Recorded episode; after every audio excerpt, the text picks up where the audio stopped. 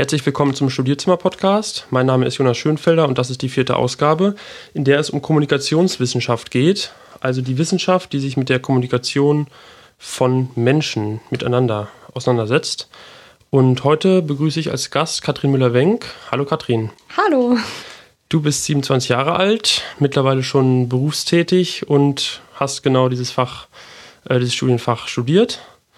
Und genau, äh, zum Anfang der Folge interessiert mich immer, wie du auf das Thema gekommen bist. Also wann ähm, dachtest du dir, okay, Kommunikationswissenschaften möchte ich studieren? Ja, genau. Ähm, ja, das war eigentlich äh, keine so eindeutige Studienentscheidung.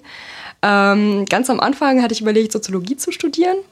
Und ja, war dann den Sommer, nachdem ich Abitur gemacht habe, äh, auch noch bei Familie, beim Familienausflug in Frankreich.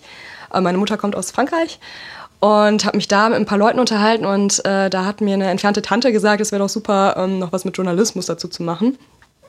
Und darüber hatte ich gar nicht nachgedacht äh, bisher und habe dann, als ich wieder zurückgekommen bin, noch mal ein bisschen gesucht und bin dann auf Kommunikationswissenschaft gestoßen und hatte dann erst überlegt, eine Kombination aus Soziologie und Kommunikationswissenschaft ähm, zu studieren, mich da an verschiedenen Universitäten beworben und ja, München war die erste, die dann äh, sich zurückgemeldet hat, da mit der Kombination ähm, Kommunikationswissenschaft im Hauptfach und ähm, Soziologie hätte man dann im dritten Semester als Nebenfach noch mit dazu nehmen können. Okay, und weißt du jetzt noch, äh, was du für Erwartungen hast, bevor, hattest, bevor du das Studium begonnen hast? Ähm, also ich fand den Studienplan, so wie er im Internet halt ausgeschrieben war, ziemlich interessant und hatte keine besonderen Erwartungen an das Fach eigentlich. Also ja, das erst, die ersten beiden Semester waren ähm, eine Orientierungsphase. Da gab es ganz unterschiedliche Vorlesungen, die sich auch nicht nur auf Kommunikationswissenschaft äh, konzentriert haben. Ähm, zum Beispiel Psychologie oder Geschichte.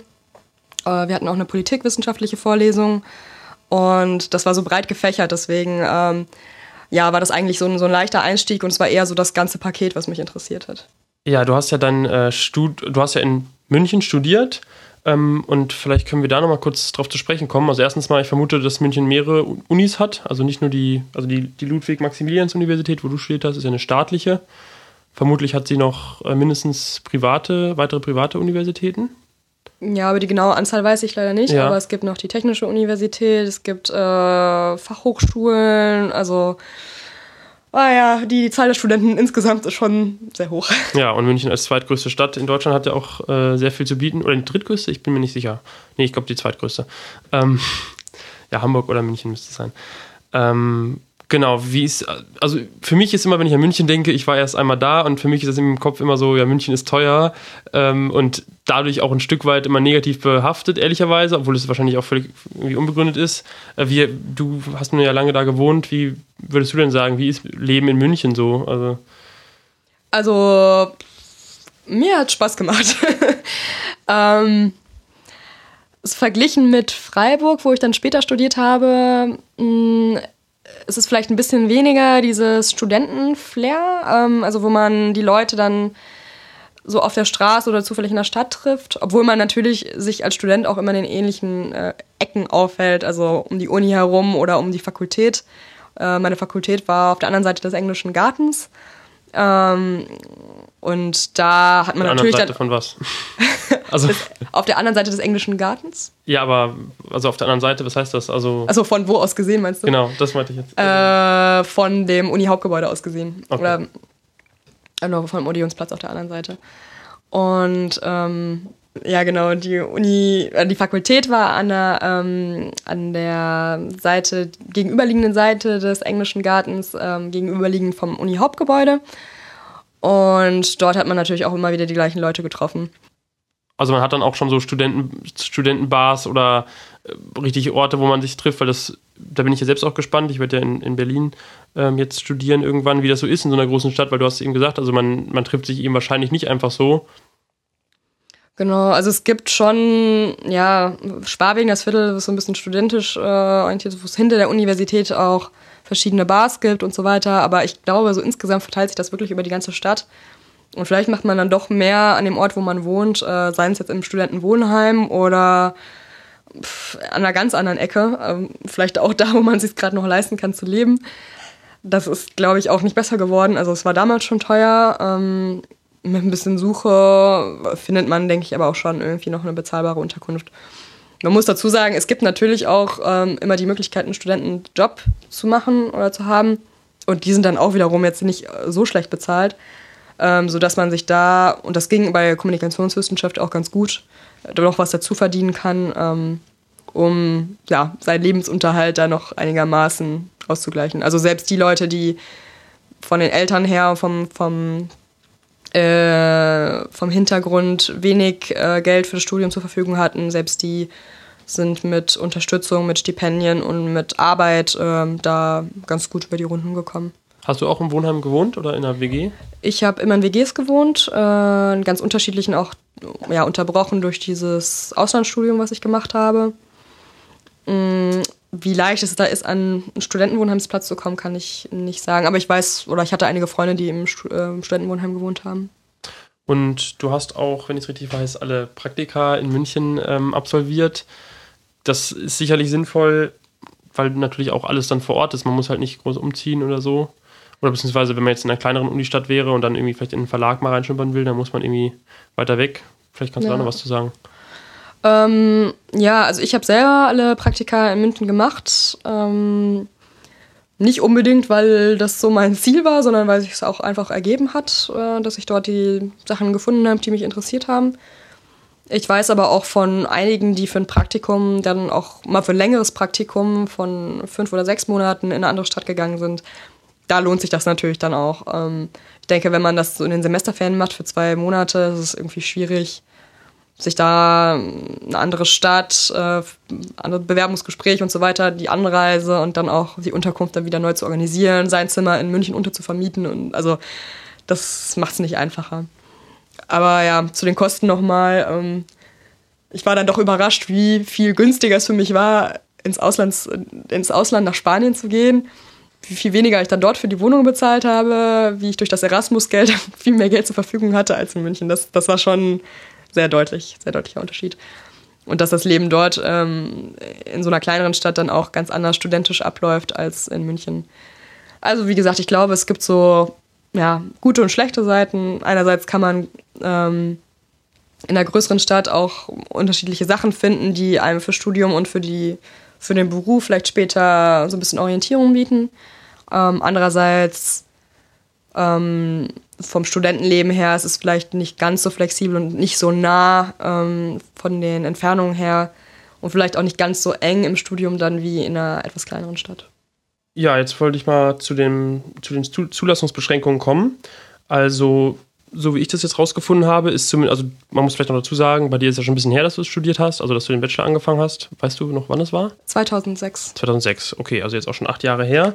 Ähm, also heutzutage ist es auf jeden Fall so, dass ähm, einige Unis für den Studiengang Kommunikationswissenschaften einen örtlichen NC haben. Der, was ich daraus gefunden habe, liegt zwischen 1,4, also das ist so das, das härteste, wo die Uni Jena. Ähm, und es gibt aber auch viele Unis, wo keine Zulassungsbeschränkung ist oder wo auch alle aufgenommen wurden.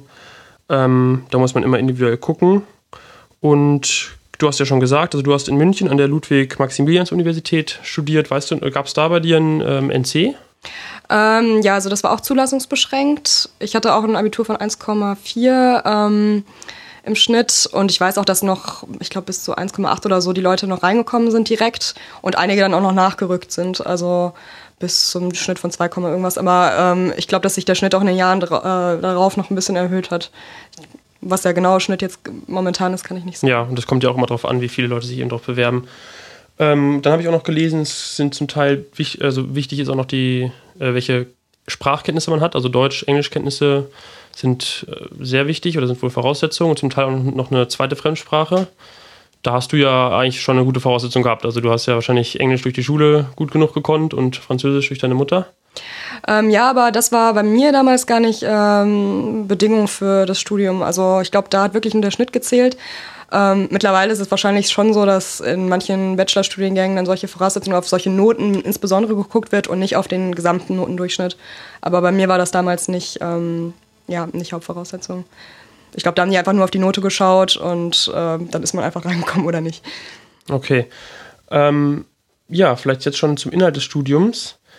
Bei der äh, Kommunikationswissenschaft geht es ja primär um menschliche Kommunikation, also wie interagieren Menschen miteinander. Und da gibt es aber wohl, also das muss man vielleicht vor, vorweg sagen, die, dass die Inhalte unterscheiden sich zum Teil sehr dolle zwischen den Unis. Und es gibt da verschiedene Ausrichtungen der Kommunikationswissenschaften, wo du jetzt gleich bestimmt was zu sagen kannst. Also ähm, es gibt sozusagen zwei große Ausrichtungen, so wie ich das verstanden habe, und zwar die Publizistikwissenschaft und die, und die Individualkommunikation. Also Publizistik bezogen auf Massen, wie kommuniziert man mit Massen, also zum Beispiel, wenn eine Zeitung irgendwas publiziert, wie wirkt sich das auf die Massen aus? Und dann aber auch die Individualkommunikation, also Kommunikation zwischen nur zwei Individuen. Äh, vielleicht kannst du mal so grob erklären, ähm, ja, was ist jetzt genau der Unterschied und wie wirkt sich das aus? Ja, das war mir zu Beginn des Studiums auch überhaupt nicht klar eigentlich, dass ähm, das kommunikationswissenschaftliche Studium, das ich in München studiert habe, ähm, ja sehr deutlich auf Massenkommunikation ausgezielt hat. Also unser Forschungsgegenstand war immer die äh, Massenkommunikation, das heißt ähm, alles, was über Medien an einen Großteil von Menschen ver verbreitet wird. Ähm, wir hatten auch Seminare, wo es einfach um diesen Kommunikationsbegriff ging und wo wir dann auch mal über interpersonale Kommunikation gesprochen haben.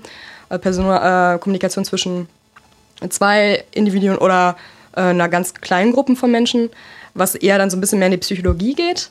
Ähm, das war eigentlich gar nicht so ja, Hauptforschungsgegenstand ähm, unseres Studiums, sondern wir haben dann auch dadurch bedingt, dass wir uns auf diese Massenkommunikation ähm, fokussiert haben, sehr viel Statistik gemacht, äh, sehr viel ähm, Analysen und sehr viel auch ja, ähm, geguckt, wie sich diese, äh, diese Kommunikation oder Verbreitung von Kommunikation auf die Bevölkerung auswirkt oder ähm, welche ähm, Menschen welches Medium zu welchem Zeitpunkt rezipieren und so weiter. Also ähm, deswegen kann ich zur interpersonalen Kommunikation also oder Individualkommunikation, so wie du es nennst, ähm, wenig sagen. Ich denke, das ist eher ein Gegenstand, wo es der in die Psychologie geht. Ähm, und ja, auch so, gerade wenn man so Beratungsgespräche macht oder Peer-to-Peer-Coaching, wo das dann wirklich mehr mit reinläuft.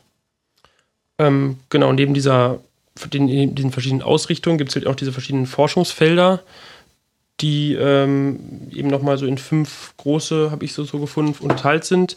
Also vielleicht können wir die mal so durchgehen oder vielleicht, vielleicht siehst, habt ihr das ja auch anders unterteilt, aber bei mir war es jetzt so die, äh, die Unterteilung in Kommunikatorforschung, Medieninhaltsforschung, Medienforschung, Mediennutzungsforschung und Medienwirkungsforschung. Ja, ich glaube, so im Groben und Ganzen ja? kann, man, kann, man, das auf äh, das Studium, was ich studiert habe, auch übertragen. Ja. Okay, und, und anhand dieser Forschungsfelder wird dann sozusagen das gesamte Studium aufgebaut. Kann man das? Ja, trifft das zu? Ja. Um, also Kommunikatorforschung ist ja wahrscheinlich da geht es eben um denjenigen, der irgendetwas kommuniziert. Mhm. Äh, da haben wir zum Beispiel unter anderem Mediensysteme auch analysiert und so ein bisschen auch die politischen ähm, Hintergründe geschaut. Wie funktioniert das in Frankreich? Wie funktioniert das in Deutschland? Ähm, ja, was sind, müssen eigentlich für Gegebenheiten, ähm, was sind die Gegebenheiten für eine bestimmte Art der Kommunikation? Was sind halt auch rechtliche, ähm, politische Hintergründe? Ähm, und dann auch nochmal speziell auf das Medium an sich. Also äh, da geht es zum Beispiel um die Geschichte äh, der ARD oder ja, wie dieser öffentlich-rechtliche ähm, Rundfunk ähm, entstanden ist oder was für eine Funktion er hat und so weiter. Und dass man dann halt auch schaut, so wie sind die Strukturen, wer sitzt da eigentlich ähm, in den Gremien drin und wie hängt das Ganze miteinander und beeinflusst dann auch wieder die Wirkung ähm, oder die, die, die Ausrichtung der Kommunikation, was sich dann wieder von unabhängigen Verlagen oder den privaten Fernsehsendern und so weiter unterscheidet. Dann die Medieninhaltsforschung, da geht es dann um die Inhalte, oder? Genau, ähm, da ging es dann zum Beispiel auch darum, ähm, dass wir so verschiedene Tools gelernt haben, wie wir Medien analysieren. Ähm, zum Beispiel die Inhaltsanalyse. Das war so ein ähm, sehr beliebtes, ja, gängiges Mittel, manchmal ein bisschen trocken, ähm, wo man ja ähm, zum Beispiel Zeitungsartikel ähm, zu einem bestimmten Schlagwort ähm, raussucht. Wir hatten das einmal in einem Seminar zum Kosovo-Krieg gemacht, dass wir das einfach als Kosovo eingegeben haben in eine Mediendatenbank und dann geschaut haben von äh, dem und dem Zeitpunkt bis zu dem und dem Jahr wollen wir alle Artikel äh, zum Kosovo gefiltert bekommen. Und dann hat man sozusagen Analyseeinheiten gebildet mit Begriffen ähm, und geschaut, welche Schlagwörter in diesen Texten immer wieder genannt werden, ähm, ob das eher positiv konnotiert ist oder eher negativ und so weiter. Und dann gab es eine Art Tabelle, wo man das dann überführt hat und dann gesagt hat, okay, äh, der Text ähm, ist jetzt so und so. Und dann konnte man halt insgesamt ähm, feststellen, wie, welche Richtung diese Kommunikation hatte. Und das dann natürlich auch auf unterschiedliche Medien übertragen. Also wir haben das dann äh, für zwei Qualitätsmedien, äh, die FAZ und die Süddeutsche Zeitung in Deutschland gemacht, aber auch für ähm, ja, Medien in anderen Ländern, zum Beispiel El País in Spanien und äh, Le Monde in Frankreich und Le Figaro. Ähm, und dann halt geschaut, wie unterscheidet sich das auch von Land zu Land und gibt es da Tendenzen, die ja, bestimmte Richtungen aufweisen. Und diese Tools, also jetzt mal diese Mediendatenbank, die sind dann wahrscheinlich der Zugriff ist nicht einfach, äh, kann nicht jedermann haben, sondern da habt ihr dann spezielle ähm, Datenbanken, die ja nur für die Uni zugänglich sind, oder? Genau, genau. Also da hatten wir so einen besonderen ähm, Account. Teilweise sind die auch frei verfügbar, aber ähm, ich glaube in dem Fall, nee, da waren schon, da hatte die Uni einen Account, wo man ähm, dann einfach eine Vielzahl und auch bis ja, lange die Vergangenheit diese Artikel suchen konnte. Und diese Auswertung findet die dann ähm, von Hand statt, sage ich mal, oder ist das auch, wird da sehr viel mit Computern gearbeitet? Also vermutlich wird da viel mit Computern gearbeitet, wird dann da automatisch zum diese Schlagwortsuche alles automatisch gemacht? Ähm, also, soweit ich mich erinnern kann, haben wir wirklich einen Artikel gelesen. Also, wir waren in verschiedenen Gruppen eingeteilt. Mhm. Ähm, ich hatte äh, französischsprachige Artikel, ähm, andere hatten dann, oder die irgendwie einen spanischen Bezug hatten, dann spanische Artikel gelesen und so weiter. Und dann haben wir ähm, den Artikel durchgelesen und mit anhand dieser Tabelle, die dann äh, auch im Computer geöffnet war, das war coded, ich glaube damals auch mit Zahlen, so wie eine 1 für Ja und eine 0 für Nein oder so. Das konnte man dann wieder überführen in, ähm, in ein Statistikprogramm. Wir haben mit SPSS gearbeitet. Und mit SPSS konnte man dann wiederum äh, so Wenn-Dann-Funktionen machen. Also zum Beispiel, wenn äh, viele Adjektive, die eher eine negative Richtung hatten, benutzt wurden, dann sollte das verglichen werden mit, ähm, wie die Überschrift war oder so. Und dann konnte man dann halt so auch gewisse Tendenzen feststellen. Ja, okay. Das klingt sehr interessant, auf jeden Fall. Ähm, als nächsten Punkt gibt es dann die Medienforschung. Das hört sich jetzt recht allgemein an. Was verbirgt sich denn da? Also ja, das geht eigentlich auch schon da mit hinein, ähm, dass äh, die Inhaltsanalyse sozusagen ein Tool dieser Medienforschung ist. Ähm, wir haben auch noch andere Sachen gelernt, zum Beispiel wie Interviews, ähm, wo wir, wo es dann mehr in ja auch Rezipientenforschung geht, also wie ähm, zum Beispiel mh, mm, ein Schüler oder äh, auch ein älterer Mensch ein bestimmtes Medium rezipiert ähm, wir hatten einmal ein Seminar, wo wir zum Beispiel geschaut haben, wie erotische Werbung auf unterschiedliche Zielgruppen wirkt und haben da qualitative Interviews gemacht. Das heißt, das konnte man dann nicht so auf eine äh, größere Masse verallgemeinern. Äh, das waren eher so kleine Stichproben sozusagen ähm, und haben dann ähm, von ja, sehr jungen Kommilitonen oder Freunden bis hin zu äh, einer Frau aus meinem Heimatdorf die schon über 60 Jahre alt war, ähm, diese, diesen kleinen Werbeabschnitt angeschaut und dazu dann Fragen gestellt zu der äh, ja, Rezeption des Mediums und auch ganz unterschiedliche Antworten natürlich bekommen. Ähm, also man kann da generell unterscheiden zwischen qualitativen und quantitativen Interviews. Und ja, ähm, je nachdem kann man die auch unterschiedlich einsetzen für diese Forschungszwecke. Genau, also diese Unterscheidung, die gibt es ja, also gibt ja auch in der Soziologie ganz viel, wo ja eben immer mit irgendwie Datenerhebung gearbeitet wird oder Datenerhebung ist ja notwendig. Das war auch in der vorherigen Folge, in der Folge 3 Thema unter anderem. Ähm, war das dann auch so, dass ihr zum Beispiel in solchen Kursen, also wo ihr sowas gelernt habt, wie führe ich zum Beispiel ein qualitatives Interview, war die dann auch zusammen mit Soziologen oder war das dann nur für die Kommunikationswissenschaftler? Das war wirklich nur für die Kommunikationswissenschaftler. Man muss dazu sagen, dass sich äh, natürlich diese Methoden auch ähm, ziemlich überschneiden, auch mit der Psychologie. Das war ganz interessant, weil ich in meiner Orientierungsphase, was ich gerade erzählt hatte, in den ersten beiden Semestern auch unterschiedliche Kurse hatte. Unter anderem einen Kurs ähm, über Sozialpsychologie wo ich, um diese Klausur am Ende zu schreiben, auch ähm, an Experimenten teilnehmen musste. Und äh, da dann auch gesehen habe, dass die ähnliche Methoden verwenden, wie wir auch. Äh, zum Beispiel das Experiment ist auch ein Teil der Kommunik also auch eine Methode der Kommunikationswissenschaft, ähm, die man da äh, ebenfalls verwendet. Also zum Beispiel, indem man schaut, ähm, ja, ganz banal gesagt, man hat eine Straße, dort will jemand ein Plakat aufhängen. Wie ist die Wirkung oder Aufmerksamkeit der Leute, die vorbeigehen, wenn man den Rahmen dieses Plakates rot macht oder wie ist der, die Aufmerksamkeit, wenn man den Rahmen blau macht? Ähm, das war so immer ein ganz beliebtes Beispiel von einem unserer Professoren, der sich mit Kommunikationsforschung auch beschäftigt hat. Das sind sozusagen auch ähm, Aufträge ja, externer an die Uni. Also ja, genauso wie es halt einfach ähm, Forschung von Seiten der Professoren gibt, gibt es natürlich auch Auftragsforschung, die von Unternehmen an die Uni äh, herangetragen wird. Okay. Ähm, ja, das vierte äh, Forschungsfeld wäre dann die Mediennutzungsforschung. Ähm, ja, bei der geht es, vermute ich jetzt mal, um, ja, wie, wie nutzen Leute Medien? Genau.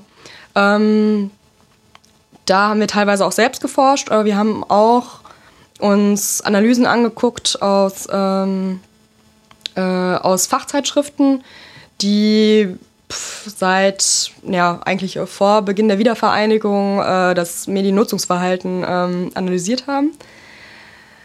Und da zum Beispiel geguckt, wie hat sich die Nutzung des Internets verändert. Also das war auch wahrscheinlich jetzt nicht mehr ganz so ein brennendes Thema, aber äh, als ich in 2006 angefangen habe, waren es gerade mal so, naja, gute zehn Jahre, dass das Internet halt als Medium immer wichtiger geworden ist und man sich dann einfach auch angeschaut hat, ähm, welche Gruppen, in welchem Alter, mit welchem Bildungsabschluss äh, das Internet rezipieren und was für Gründe vor allen Dingen auch dafür bestehen. Also ob das eher als Informationsmedium oder als ähm, Unterhaltungsmedium genutzt wird und so weiter. Man gewinnt da ganz gute Eindrücke über ja, das Publikum äh, oder die, die, die Rezipienten der, äh, der Medien. Ja. Ja, und das, das fünfte, was ich hier noch aufgeschrieben habe, ist dann die Medienwirkungsforschung. Da geht es dann darum, wie die Medien auf die Menschen wirken, vermutlich. Das, genau. alles, also das meiste an dem Namen schon irgendwie herleitbar. Ja, ich glaube, das ist somit das komplexeste äh, und vielleicht auch für viele das spannendste Thema, weil ähm, ja, ich denke, dass es halt auch in unterschiedlichste Bereiche mit reingeht, zum Beispiel ins Marketing. Ja? Also man äh, Unternehmen geben unheimlich viel Geld dafür aus, ähm, um Kampagnen zu starten und erhoffen sich dann, dass die ähm, Nutzer äh, dann das tolle Waschmittel oder Shampoo oder was auch immer kaufen und alle in den Supermarkt rennen und sich freuen und äh, ja und so weiter. Ähm, und da geht es dann auch so zum Beispiel so, was sind Multiplikatoren, wie kann man die ausfindig machen? Und diese Wirkung halt herauszufinden, ist das wirklich so? Und woran liegt das eigentlich, dass diese Kommunikation so gut ankommt oder nicht? Aber auch im negativen Sinne jetzt nicht nur fürs Marketing, sondern zum Beispiel auch, ähm, wenn es um Computerspiele geht, in denen ähm, es um Gewalt geht oder so, hat das dann wirklich einen Einfluss auf die Kinder? Werden die dann wirklich gewalttätig? Sind Amokläufe dadurch begründet? Oder kann man das gar nicht so eindeutig feststellen? Oder zum Beispiel auch ähm, immer interessant, diese Fernsehduelle kurz vor Bundestagswahlen. Ähm, ja, da haben wir dann teilweise selber in, in, äh, Experimente gemacht, mh, mm, wo man äh, einen Knopf drücken muss, also wo man ähm, sich so ein Interview angeschaut hat und dann einen Knopf drücken musste, so ein Hebel sozusagen, äh, ich stimme sehr viel zu oder so, wenn der Hebel in die andere Richtung ging, ich stimme weniger zu, um dann halt zu schauen, so wie beeinflusst eigentlich dieses Interview jetzt meine eigene ähm, ja, politische Motivation auch und hat das einen Einfluss auch auf die Wahlen? Oder wird das komplett überbewertet? Und es ist schon echt ein spannendes Feld, wo man sehr, sehr viel forschen und machen kann. Ja, das glaube ich sehr. Das äh, finde ich auch interessant. Und jetzt gerade, wo du es gesagt hast mit der Werbung, also äh, ist mir gerade nur so in den Kopf gekommen, irgendwie so äh, Super Bowl-Werbespots, wo man sich ja überlegt, irgendwelche Leute müssen ja rausgefunden haben wahrscheinlich, dass es sich lohnt, für weiß ich nicht wie viele Millionen so einen Werbespot zu kaufen, weil dann das Geld wieder reinkommt. Also finde ich äh, echt spannend. Äh, generell hat man jetzt ja schon gemerkt, auch äh, an deinen Ausführungen, wie du ja immer wieder auf die anderen Sachen Bezug genommen hast, dass es ja alles irgendwie nicht voneinander zu trennen ist. Also es hängt ja alles sehr miteinander zusammen. Von daher ähm, vermute ich mal, dass letztlich auch alle Themen relativ früh ähm, im Studium vorkommen oder ist es doch so, dass die Themen nacheinander abgearbeitet werden? Ähm, wir hatten schon zu Beginn so Einführungskurse in, wie man ein Interview aufbaut. Also es war, glaube ich, sogar das erste Semester. Ähm, und man geht dann halt immer wieder immer tiefer in diese Grundlagen sozusagen rein, aber man lernt gleich den Unterschied, was ist ein qualitatives, was ist ein quantitatives Interview. Wie stellt man äh, die Fragen am besten? Wie vermeidet man Suggestivfragen? Und wie kodiert man die Antworten? Ist es besser, eine 1 bis 5 Skala zu haben oder eine 1 bis 6 und wo man keine goldene Mitte hat, sozusagen, auf die man ausweichen kann, sondern wo man sich für wirklich äh, für Nein, ich stimme ja nicht zu oder ich stimme zu entscheiden muss und so weiter. Also das haben wir wirklich von Anfang an gemacht. Ähm, glaube, dass solche Sachen wie Marketing, Public Relations waren eher so ein bisschen am Ende des Studiums. Aber jetzt eigentlich, ich glaube eher ohne bestimmten Grund. Also es war so ein bisschen auch durch den Aufbau bedingt, dass man diese Orientierungsphase am Anfang hatte. Ähm, und es manche Kurse gab, auf die man sich später spezialisieren konnte und für die man schon mal so, so eine Grundlage brauchte. Auf, auf welche Kurse hast du dich dann spezialisiert? Äh, ich habe mich auf Medienrecht spezialisiert. Der Kurs, von dem ich gerade erzählt habe, wo wir dieses Experiment gemacht haben mit äh, der Kosovo-Berichterstattung. Äh, also Medien, ja, Systeme eigentlich im Großen und Ganzen. Genau, das war einer meiner Schwerpunkte, die ich da gewählt habe. Okay. Ähm, ja, du hast auch schon gesagt, also ihr habt auch selbst geforscht zum Teil, also wirklich selbst Interviews geführt, selbst Daten erhoben selbst sozusagen auch in die freie Wildbahn gegangen. Ähm, ja, wie, wie hat, vielleicht kannst du da noch mal was zu sagen. Also wie oft war das im Studium und seid ihr vielleicht, also habt ihr auch mal Exkursionen gemacht, ähm, wo das dann wirklich sozusagen intensiv, meinetwegen eine Woche lang nur sowas gemacht wurde? Ja, doch, also ich fand, das Angebot war da eigentlich schon auch, ähm, oder versucht zumindest praxisorientiert zu sein. Ähm, dadurch, dass es kein Journalistikstudium ist, sondern wirklich äh, ein forschungsorientiertes Studium und eigentlich ein sozialwissenschaftliches Studium, äh, hat man sehr viel auch mit diesen Daten und Grundlagen und so gearbeitet. Es gab aber auch Kurse, ähm, einen Blog zum Thema Journalistik zum Beispiel, wo wir auch mit ähm, freien Journalisten zusammengearbeitet haben, die den Kurs mit uns gemacht haben wo wir einmal Galileo besucht haben und dann äh, dort mit den Verantwortlichen auch über die Sendung gesprochen haben selber geschrieben haben. Ähm, aber im Großen und Ganzen muss ich sagen, war es doch, waren diese Ausflüge eher wenig. Ähm, die meiste Praxisorientierung, die ich so empfunden habe, hatte ich eigentlich in meinem Auslandsstudium. Ich habe äh, ein halbes Jahr in Spanien Erasmus gemacht. Und da konnte ich mir halt bewusst auch verschiedene Kurse zusammensuchen, ähm, die ich so vom Angebot her in Deutschland nicht gehabt hätte da war das kommunikationswissenschaftliche Studium auch nochmal ganz anders aufgegliedert. Es gab ähm, äh, Kurse in Marketing, also das war sozusagen ein eigener Studiengang. Dann gab es Kurse zur, ähm, äh, zu, zum Film und Schneiden und so weiter. Also das war auch nochmal ein Studiengang. Und äh, das dritte fällt mir jetzt nicht mehr ein. Aber man konnte halt aus diesen drei Angeboten dann speziell Sachen sich herauspicken. Und ich habe mir dann auch besonders diese Kurse zum Film und eher ja, redaktionellen Arbeiten rausgesucht, was für mich spannend war, neben den Pflichtsachen, die ich machen musste. Ja, das klingt auf jeden Fall äh, interessant und eben, ja, also Kommunikationswissenschaften klingt irgendwie schon, wenn man sich so ein bisschen mal einliest, ja doch irgendwie auch trocken. Also, wie war das dann? Also außerhalb von Erasmus in München das Studium war dann, würdest du schon sagen, relativ theorielastig? Ähm. Hm. Also ich fand es schon sehr gut, dass man auch so tief ins Fach eingestiegen ist und mh, hm, ja, vielleicht hat es ein paar Leute abgeschreckt, die sich dadurch eher, also vorher eher ein journalistisch ähm, orientiertes Studium gesucht haben oder vorgestellt haben. Allerdings glaube ich, dass es durch dieses Bachelor-System auch Möglichkeiten gab, ähm, da selber Einfluss drauf zu nehmen. Also es gab ähm, ein Sonderangebot äh, dieses Auslandsstudiums, was ein Jahr ging anstatt ein Semester, ähm, wo Studierende an eine Partneruniversität gehen konnten, wo es wirklich nur um Journalistikkurse ging.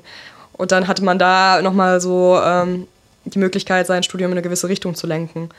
Genauso wie für das Nebenfach je nachdem, was für ein Nebenfach man sich gesucht hat, ging das natürlich auch eher in eine betriebswirtschaftliche Richtung, eher in eine politikwissenschaftliche Richtung oder äh, ja, wenn man sich äh, für Geschichte oder ein, bestimmtes Thema auch interessiert hat, konnte man da auch mit Journalismus ein bisschen mh, mm, ja, das mit reinbringen. Also es, es lag auch, glaube ich, etwas an, wie man sein Studium dann selbst gestaltet hat. Und auch, was für Praktika man machen, gemacht hat. War, waren Praktika Pflicht? Ja, äh, man musste zwei Pflichtpraktika während dieser äh, sechs Semester Bachelorstudienzeit machen. Ähm, von jeweils etwa zwei bis drei Monaten. Also da ist dann auch ja mal die ganzen Semesterferien sozusagen, war man mit dem Praktikum beschäftigt. Oh, und es war auch ähm, vorgesehen, dass man aus vier unterschiedlichen Bereichen sein Praktikum wählen musste. Also man konnte jetzt nicht zweimal ein redaktionelles Praktikum machen, äh, sondern eins wäre dann Kommunikationsforschung gewesen und eins wäre ähm, zum Beispiel Marketing gewesen oder so. Also sollte auch, glaube ich, verhindern, dass man ähm, sich zu sehr auf einen Bereich fokussiert, sondern auch nochmal was anderes sich anschaut. Gut, ähm, was ich auch noch spannend finde, du warst ja im Ausland, also du warst mehrmals im Ausland ähm, während deines Studiums, hast du ja eben schon angesprochen, Erasmus, aber du warst auch noch in Kamerun. War das während deines Bachelorstudiengangs oder war das danach? Das war nach dem ersten Semester in meinem Bachelorstudiengang, hatte aber nichts oder sehr, sehr wenig mit Kommunikationswissenschaft zu tun. Ähm, ja, mir war einfach wichtig, ähm, so ein bisschen was von der Welt zu sehen. Und ich habe zu Beginn meines Studiums in einer Vorlesung, äh, die wir hatten, ähm, den Verein Comito Partnership kennengelernt. Das war ein Studentenverein, der Entwicklungszusammenarbeit ähm, ja, mitgestaltet hat und der Leute gesucht hat für ein Projekt ähm, in Kamerun. Dort habe ich mich dann beworben und habe mich dann dort unter anderem mit dem Aufbau einer Schülerzeitung äh, eingebracht, was dann wieder so ein bisschen den Bezug zur Kommunikationswissenschaft hatte. Aber das hatte nichts ähm, direkt mit dem Studium zu tun, sondern war persönlich motiviert. Das heißt, du hast dann auch in der Zeit das Studium pausiert oder war, lief das Studium weiter und man konnte das irgendwie da rein integrieren? Mm, also wir hatten unterschiedliche Treffen, die waren immer abends unter der Woche. Ähm, es war schon sehr zeitintensiv, die liefen während des ganzen ersten Semesters. Und wir sind dann direkt nach den Klausuren in den Semesterferien ähm, dorthin geflogen. Ah, verstehe. Ähm, ich fand, das Studium insgesamt hat einem schon viel Freiraum gegeben, auch während der Semesterferien äh, andere Sachen auszuprobieren, entweder zu arbeiten oder auch zwei oder sogar drei Monate wegzufahren. Ähm, man konnte das Studium auch, ja, auch verlängern, äh, problemlos, um nochmal ein halbes Semester ähm, wenn man zum Beispiel gesehen hat, dass es im Ausland, dass man da mehr Zeit für brauchte oder dass man das Auslandssemester an äh, die absolvierten Kurse in Deutschland drangehängt hat und so weiter. Also das war wirklich, wurde auch unterstützt. Man hatte schon klare Vorgaben, auch mit den zwei Praktika, die man machen musste. Trotzdem fand ich, war genug Zeit, sich auch so ein bisschen anders zu orientieren. Du hast dann das Studium ähm, im, nach drei Jahren schon beendet oder war das ein bisschen länger? Drei Jahre, ja. Drei Jahre, genau, mit deiner Bachelorarbeit. Und dann hast du danach noch einen Master gemacht, richtig? Richtig. Das ähm, war in internationalen Wirtschaftsbeziehungen. Das Thema sprengt vielleicht ein bisschen diese Folge. da denke ich mal doch nochmal was, was anderes auch, eine andere Richtung, in die das geht. Ähm, wollte ich nur auch erwähnt haben. Ja, ein wichtiger Punkt, denke ich, ähm, gerade bei diesem Studiengang sind dann die Besch Beschäftigungsmöglichkeiten, denn die sind, denke ich mal, oder wir haben es ja auch schon angesprochen, sehr ähm, breit gefächert. Also es gibt natürlich Journalismus, was viele oder was einige auf jeden Fall auch machen danach. Es gibt, ähm, man kann in die Forschung gehen, man kann natürlich in die freie Wirtschaft gehen, zu irgendeiner Werbeagentur. Ähm, also es gibt, denke ich mal, wirklich sehr viele Sachen. Ähm, ja, vielleicht kannst du mal ähm, bisschen genauer sagen, was da so für Möglichkeiten gibt, vielleicht auch so am Beispiel von Leuten, die du kennst, so was man da so machen kann. Mhm.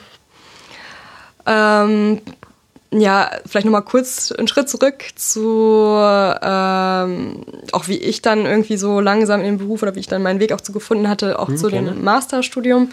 Und zwar ist mir dann eigentlich ähm, in diesen sechs Semestern Kommunikationswissenschaft klar geworden, dass ich ähm, direkt dort nicht unbedingt meine Zukunft sehe.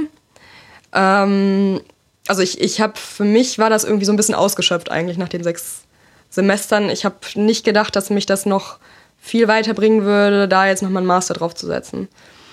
Äh, und was mich auch durch diese Erfahrungen, die ich im Auslandssemester gemacht habe, in Kamerun gemacht habe, dann mehr interessiert hat, war so ein bisschen ähm, die Zusammenhänge auch zwischen politischen, wirtschaftlichen Systemen zu verstehen. Ähm, das ging auch ein bisschen schon in die Richtung, als ich in Kommunikationswissenschaft mein, meinen Schwerpunkt in ähm, Mediensysteme und Kommunikationspolitik gewählt hatte. Und ja, dann habe ich mich so ein bisschen darauf ähm, fokussiert. Viele meiner Kommilitonen und Kommilitoninnen haben aber an derselben Uni oder an anderen Universitäten äh, ein Masterstudium auch wieder in Kommunikationswissenschaft draufgesetzt. Ähm, je nach Universität wiederum auch mit unterschiedlichen Schwerpunkten, also entweder wieder mehr journalistisch oder auch mehr forschungsorientiert. Und ähm, ich glaube, es hängt dann auch sehr viel davon ab, eben aus diesen ganzen Möglichkeiten, die sich so ergeben, was für einen Weg man nachher einschlägt.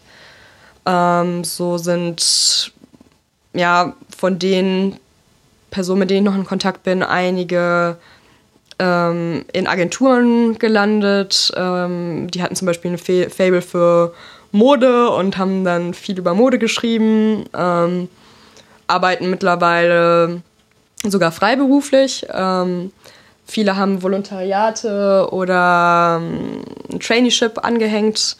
Äh, manche sind in die interne Kommunikation von Unternehmen gegangen. Äh, also wirklich von, von bis ganz unterschiedlich. Und es kommt auch sehr stark darauf an, in welcher Organisation man arbeitet, äh, welchen Schwerpunkt die Kommunikation dann hat. Also interne Kommunikation für eine Bank zu machen, ist sicherlich was ganz anderes, als in der Öffentlichkeitsarbeit für einen Verein zu arbeiten. Und nochmal was ganz anderes ist es, freiberuflich zu arbeiten. Und ja. äh, bei, Internet, bei interner Kommunikation würde ich kurz einhaken wollen, weil ich das jetzt gerade nicht so genau vorstellen kann, was man da macht. Also es geht dann wirklich nur darum, wie die Firma intern zu den Mitarbeitern oder mit den Mitarbeitern kommuniziert. Äh, genau, also sowas oder in diesem Bereich stellen eigentlich auch eher größere Organisationen, größere Unternehmen oder Verlage äh, neue Mitarbeiter ein. Ähm, und da geht es zum Beispiel darum, wie gibt es eine Mitarbeiterzeitung, wer schreibt die Artikel für diese Mitarbeiterzeitung, ähm, wie funktionieren die Kommunikationsströme insgesamt, gibt es eine Art Intranet, das befüllt werden muss mit Informationen, gibt es Mitarbeiterpreise, äh, die man mitorganisiert vielleicht sogar. Also manchmal geht das dann auch so ein bisschen ineinander über. Organisation, Veranstaltungsmanagement und Kommunikation. Ähm, also es ist aber wirklich eher die Kommunikation nach innen hinein, ja, in die okay. Organisation. Und auch man merkt da auch wieder recht vielseitig, also wo du es gerade schon gesagt hast, ich glaube, wahrscheinlich je kleiner die Firma äh, ist, in der man, in der man dann tätig ist, wahrscheinlich desto größer der äh, Aufgabenumfang. Ich glaube, das kann man schon so sagen, ja. ja. Also oft ist man eher äh, Mädchen für alles, im guten wie im schlechten Sinne. Ähm, ich empfinde das eigentlich als ziemlich bereichernd, so, weil man unterschiedliche Aspekte kennenlernt. Also wie arbeitet man mit Journalisten nach außen, wenn man eher so in so einem Bereich Öffentlichkeitsarbeit oder als Teil der Öffentlichkeitsarbeit agiert. Ähm, wie arbeitet man mit anderen Leuten zusammen ähm, als Teil der internen Kommunikation? Ähm, und wie ja, verbessert man halt auch so seine Kommunikationswege, Möglichkeiten. Das geht dann wieder so ein bisschen in die Strategie. Also es ist von bis, bis Social Media, bis ähm, Datenbanken betreuen und aktualisieren, bis Artikel schreiben und Interviews führen und so weiter. Also ein sehr weites Feld. Gut, also das sind sozusagen die, die verschiedenen Möglichkeiten, in der man beschäftigt werden kann. Du ähm, hatte ich ja eingangs erwähnt, also wenn wir jetzt, wenn das sozusagen äh, der Studiumsteil sozusagen für dich erstmal äh, soweit erklärt ist, dann ähm, genau, also würde ich dann darauf eingehen, was du jetzt machst. Also du bist berufstätig jetzt ähm, und zwar arbeitest du bei der BMW Stiftung Herbert Quandt, einer Unternehmensstiftung, wie man schon im Namen hört, von BMW, die irgendwie 1970 vom, zu Ehren dieses Herbert, Herbert Quandt gegründet wurde. Der hat, so wie ich das gelesen habe, ähm, also dessen Vater hat die Quandt-Gruppe gegründet, in der auch BMW eben Teil, äh, Teil dieser Gruppe ist. Was macht diese Stiftung genau? Was sind deren Ziele und was natürlich, was machst du auch dort? Genau, ähm, ich bin äh, ja, nach Ende meines Masterstudiums ähm, habe ich angefangen, einen Job zu suchen, habe dann eigentlich erst auch nicht so sehr in dem Kommunikationsfeld geguckt, sondern mehr so im inhaltlichen Projektmanagement. Ähm, ja, so ein bisschen in die Richtung, die ich dann im Master eigentlich eingeschlagen habe, gesucht. Und bin dann über einige Umwege äh, über ein Praktikum zur BMW-Stiftung gekommen, ähm, das dann recht schnell in ein Volontariat umgewandelt wurde. Ähm, und war dann oder bin jetzt immer noch äh, mittlerweile als Projektmanagerin zur Hälfte in der Kommunikation tätig und äh, zur anderen Hälfte jetzt mittlerweile auch in diesem mehr inhaltlichen äh, Feld, wo es ähm, um konkrete Betreuung von Programmen und so weiter geht.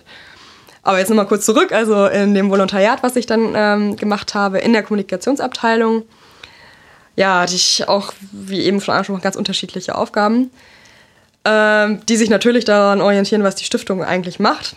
Und das ist ähm, ja ebenfalls ein sehr weites Feld.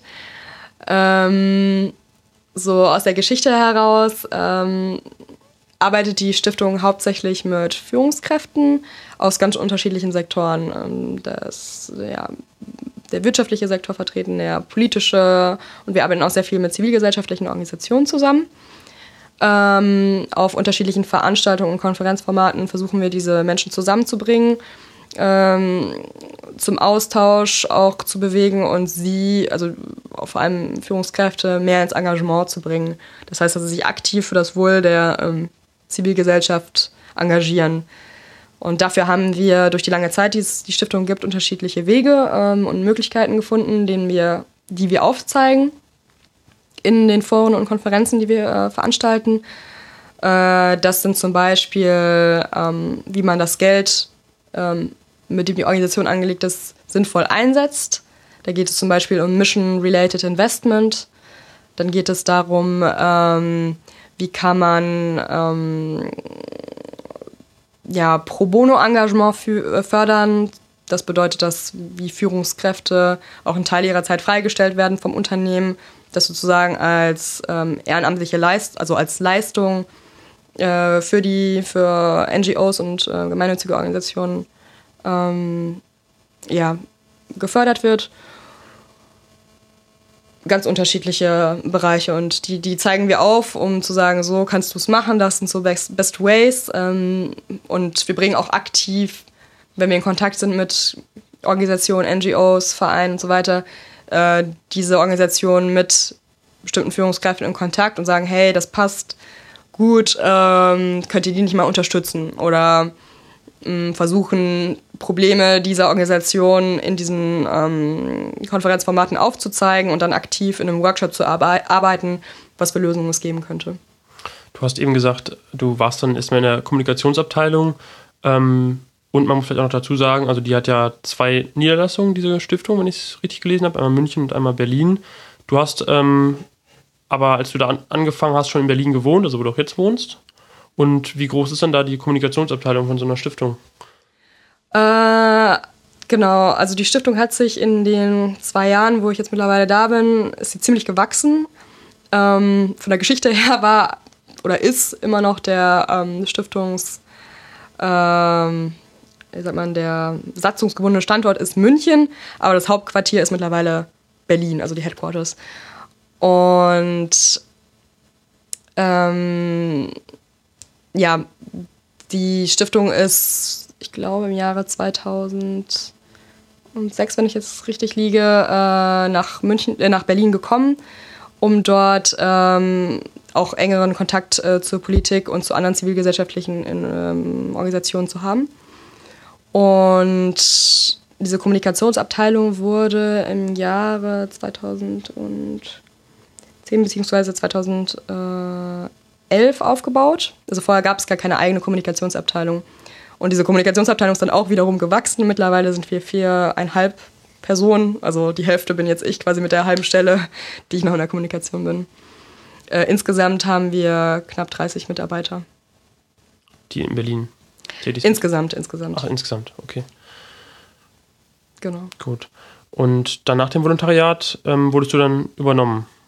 Richtig. Machst jetzt diese Ja, äh, das ist doch Glücklicherweise. schön. Genau, und äh, machst jetzt eben, wie du schon gesagt hast, diese Zweiteilung immer in der Kommunikation und im praktischen Bereich. Mhm. Ähm, wie sieht denn der praktische Bereich aus? Also sind das dann Planung dieser Konferenzen? Das sind auch ganz unterschiedliche Formate. Also ähm, momentan betreue ich zum Beispiel eine Stiftungsreise, also die Stiftungsreise einer chinesischen Stiftung mit, ähm, die ähnlich arbeitet wie wir, nur in China und die wiederum lokale NGOs und Vereine unterstützt ähm, und ähm, in ja, regelmäßigen Abständen eine Art Fellowship ausschreibt, ein Stipendium, um Leute aus diesen Organisationen zusammenzubringen und ähm, zu, dabei zu unterstützen, in ein anderes Land zu gehen, um dort zu sehen, wie funktioniert das eigentlich da.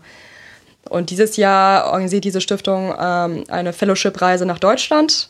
Ist dann, äh, weil wir schon in engerem Kontakt mit dieser Stiftung äh, sind, ähm, auf uns zugekommen und hat gesagt, so was wären denn jetzt eigentlich so mögliche Vereine, Verbände ähm, von einer Küche, die ähm, HIV-positive Menschen einstellt, bis hin zu äh, Behindertenprogrammen mit ähm, ja, auch unterschiedlichen Menschen oder auch Arbeitgeber, äh, Arbeitnehmerverbände und so weiter, also, also ganz unterschiedliche Bereiche. Ähm, und wir unterstützen diese Stiftung in der Organisation der Reise und stehen in Kontakt mit unterschiedlichen ähm, Organisationen hier vor Ort in Berlin und in Hamburg und machen sozusagen so ein bisschen Programm für die, gestalten das Programm für die mit. Okay. Ähm, jetzt würde ich eigentlich ganz gerne mal, weil ich das irgendwie auch, äh, also das bietet sich jetzt auch an, ähm, jetzt wo man so ein bisschen weiß, wo so de dein Alltag ist, wie, wenn wir jetzt wieder ein bisschen so zurückgehen zum Anfang des Kommunikationsstudiums äh, oder der, der Kommunikationswissenschaft, ähm, du hast ja schon gesagt, du hast ja mit dem Masterstudium eigentlich ein bisschen anderen Weg eingeschlagen und jetzt eben auch ist es weniger als, also ist es weniger im, im Berufsleben vorhanden als eben eine komplette Stelle. Wie bewertest du denn jetzt im Nachhinein dein Studium? Also wirst du jetzt, also sagst du jetzt, du hättest auch was anderes studieren können? Oder bist du da total glücklich mit, weil das trotzdem irgendwie eine gute, also eine gute Grundlage war? Wie ist das jetzt für dich? Mm, also es ist ganz witzig eigentlich, dass ich jetzt so in dieser 50-50 äh, Stelle bin wo ich beide Bereiche, also dieses Bachelorstudium eigentlich mit der Kommunikationswissenschaft und dem Masterstudium, wo es ähm, ja sehr viel um diese Strukturen, um politische, wirtschaftliche Beziehungen und ähm, auch sehr viel so um Themen wie Entwicklungszusammenarbeit und so weiter ging, äh, vereine. Ähm, und ich muss sagen, dass mich beide Bereiche interessieren und dass auch gerade in der Kommunikationswissenschaft ich in den letzten zwei Jahren gemerkt habe, die Leute, die ich da immer wieder treffe ähm, und getroffen habe auf Konferenzen, ähm, wenn ich mit der Stiftung auch unterwegs im Ausland war oder auch hier in Deutschland ähm, am Telefon oder in der Kommunikation per E-Mail. Also seien es jetzt Übersetzer, die sich um die Übersetzung unserer Texte ins Englische kümmern, seien es Fotografen, die uns auf den Veranstaltungen unterstützen, äh, Kameraleute, äh, die auch ab und zu da sind oder ähm, ja, also wirklich das gesamte Spektrum, bis hin zu dem Programmierer sozusagen, der sich um das CMS, also das Content ähm, Management System unserer Webseite kümmert. Das sind alles spannende und offene und sehr, sag mal, Leute mit Weitblick, so habe ich das empfunden. Ähm, und das macht wirklich Spaß, also weil man weil man diese Offenheit auch immer wieder spürt und da auch mit sehr interessanten Fragen und äh, Leuten ins Gespräch kommt. Und das, das ist irgendwie auch so dieser Teil in der Kommunikationswissenschaft, wo ich sage, vielleicht liegt es ein bisschen auch in diesem Umfeld äh, der Stiftung, der ja, äh, gemeinnützig arbeitenden Organisationen. Vielleicht liegt es auch an der Internationalität der Stiftung. Ähm, vielleicht ist es auch in der Werbung und im Marketing nochmal ganz anders. Das kann ich jetzt schwer beurteilen. Aber so in dem Feld, wo ich mich bewege, ist es wirklich sehr bunt gemischt und macht Spaß. Also kann ich gar nicht anders sagen, nee. Hm. Die Kommunikationswissenschaft gefällt mir auch äh, da immer, immer noch und macht doch. Ist cool. Ja. Ja, Katrin, jetzt haben wir schon, äh, glaube ich, einen ganz guten Überblick gegeben, was so das Fach ausmacht. Haben wir irgendwas vergessen? Wirst du irgendwie sagen, wir haben jetzt irgendeinen äh, Themenkomplex vergessen oder soll man nochmal irgendwie drauf eingehen? Dann. Äh mm, vielleicht die Praktika. ja, nee, gerne, dann gehen wir da nochmal drauf ein. Ähm, es fällt mir nur gerade so ein, auch weil ich das immer wieder höre, wie wichtig Praktiko, äh, Praktika sind. Wir haben selber äh, eine große Anzahl an Praktikanten in der Stiftung. Ähm, man merkt auch, je weiter die Leute mit dem Studium sind, wie, ja, wie gut sie eigentlich auch schon die Sachen anwenden können, die sie gelernt haben. Und ähm, wenn ich da so zurückdenke, auch an die Anfangszeit, hat sich dieser Blick doch ziemlich verändert. Also in welche mhm. Richtung? Also würdest du sagen, Praktikum ist sehr wichtig oder? Für mich war es ungemein wichtig. Ähm, es ist natürlich auch immer wieder so ein verschriebenes Thema, dass man sagt, so Praktikanten werden ausgenutzt, äh, billige Arbeitskräfte ersetzen volle Stellen und so weiter. Mm, ich glaube, in dem Rahmen, wie ich das gemacht habe, ähm, hat es mir auf jeden Fall, also jedes, jede praktische Erfahrung, die ich gemacht habe, auch noch während des Masterstudiengangs und äh, natürlich auch diese Auslandsphasen, die nicht im Studienplan mit drin waren, haben mich irgendwie so ein Stück weitergebracht und mir sozusagen die Augen geöffnet. Ähm, ich konnte nicht in dem Feld und der Weise jetzt über die Dinge reflektieren, äh, wie zu Beginn meines Studiums. Und ich glaube, da hat jedes Unternehmen irgendwie nochmal so den Blick ein bisschen geschärft für bestimmte Sachen. Äh, wo ich auch immer wieder gemerkt habe, so, ja, das passt jetzt also da gefällt mir ein Teil, aber vielleicht dann doch nicht alles und so weiter. Und wo man so aus jedem Praktikum so ein bisschen rauspicken kann, ähm, was einem ja, weiterhilft und wo man sich dann auch hinentwickelt. Und ich glaube, man, muss das auch insgesamt als, als Weg verstehen und nicht das Studium oder die Entscheidung für einen Studiengang ähm, als das endgültige, in Stein gemeißelte ja, als die in Stein gemeißelte Entscheidung sehen, sondern äh, einfach verstehen, das ist eine Entwicklung. Man kann vielleicht nach dem Bachelor auch nochmal so ein bisschen in eine andere Richtung gehen.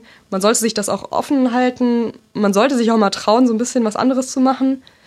Man sollte sich auch trauen, äh, nochmal was Neues anzufangen, wenn man merkt, das ist nichts für mich. Ähm, und ich glaube, dass, dass man da schon seinen Weg findet und dass man so ein bisschen Vertrauen haben sollte. Ja, mit dem Satz hast du mir jetzt echt gerade so ein bisschen aus der Seele gesprochen. Ich meine, ich habe ja noch nicht, noch nicht mal angefangen zu studieren, aber nichtsdestotrotz äh, habe ich das Gefühl, ich weiß nicht, ob das so ist, aber habe ich auch das Gefühl, dass so in, das immer mehr wird, dass halt Leute möglichst schnell durchhetzen und auch so denken, sie müssen den perfekten äh, Karriereweg bestreiten. Und das, denke ich, ist eben wichtig, dass man sich da eben auch die, die Freiheit nimmt, Sachen auszuprobieren und wenn es einen in eine andere Richtung verschlägt, eben auch dafür offen zu sein. Also fand ich jetzt auch, ja, sehe ich irgendwie auch so und also ich, kann wichtig, auch sagen, ja, aus ja. der Praxis, äh, jetzt meine Nachfolgerin ist auch, also die neue Volontärin, die wir jetzt ähm, in der Stiftung ja, bei uns im Team haben, äh, die ist auch etwas älter als ich und hat auch ganz unterschiedliche Sachen und Erfahrungen gemacht äh, und äh, wollte äh, ja zu Beginn ihres Studiums in, äh, in den Bereich Musikredaktion gehen und so weiter und das hat sich dann auch weiterentwickelt und mit den Auslandsaufenthalten, die sie gemacht hat und Erfahrungen und so weiter, das, das ja, öffnet so den Blick und ich glaube, vielleicht ist man dann auch später im Beruf äh, ein bisschen so gesessen und denkt sich, okay, vielleicht manchmal findet man nicht das Nonplusultra, was man sich so erwünscht hat, aber man hat vielleicht auch schlechtere Erfahrungen gemacht. Und dann ist es trotzdem besser, ähm, weil man diesen Vergleich hat und nicht denkt, es läuft ihm jetzt noch was davon und man hätte vielleicht noch was anderes machen sollen. Also ja, im Positiven wie im Negativen. Ja. Ja, wir sind für Ausprobieren und. Ja, absolut. Äh, genau. Sachen offen für neue Sachen sein. Genau. Ja, Kathrin, danke schön für das Gespräch. Bitte, bitte, hat auch Spaß gemacht. Ja, freut mich. Ähm, genau, ihr, wenn ihr irgendwelche Fragen zur Sendung habt, könnt ihr gerne äh, das in den Kommentaren, die, die Frage in den Kommentaren stellen unter studierzimmer-podcast.de. Ähm, man kann den Podcast auch über iTunes abonnieren und wenn ihr mögt, könnt ihr da auch eine Bewertung hinterlassen. Das würde mich freuen. Ansonsten wünsche ich euch noch eine schöne, angenehme Zeit und bis zur nächsten Folge. Tschüss. Tschüss.